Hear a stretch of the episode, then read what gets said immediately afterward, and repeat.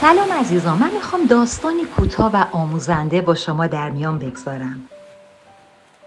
تنها بازمانده یک کشتی شکسته به جزیره خالی از سکنه میفته این مرد با دلی لرزان دعا می‌کنه که خدا نجاتش بده.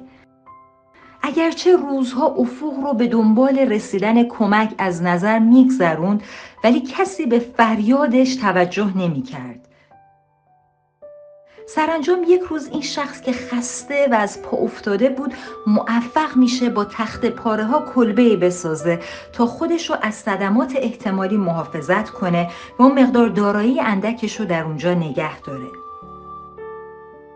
اما یک روز که برای جستجوی غذا بیرون میره به هنگام بازگشت متوجه میشه که کلبش در حال سوختنه و دود اون هم داره به سمت آسمان بالا میره. متاسفانه بدترین اتفاق ممکن برای این شخص افتاده بود و اون همه چیزش رو از دست داده بود. از شدت خشم و اندوه فریاد می‌کشه. خدایا چطور راضی شدی با من چنین کاری رو بکنی؟ صبح روز بعد با صدای بوغ کشتی که به ساحل نزدیک میشه از خواب میپره. یه کشتی اومده بود نجاتش بده.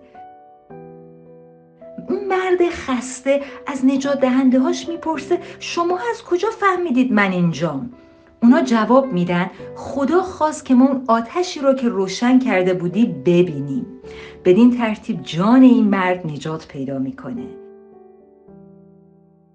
عزیزان نتیجه این داستان این هست که وقتی در زندگی ما اوضاع خراب میشه ناامید شدن خیلی آسونه ولی ما باید مراقب باشیم خودمون رو نبازیم. چون حتی در میان دود و آتش و رنج هم دست خدا در کار و زندگی ماست. حتی در رساله رومیان فصل 8 آیه 28 میگه می‌دانیم در حق اون آنهایی که خدا رو دوست دارن و بر طبق ارادش فراخونده شدن همه چیزا با هم برای خیریت اونها در کار هست.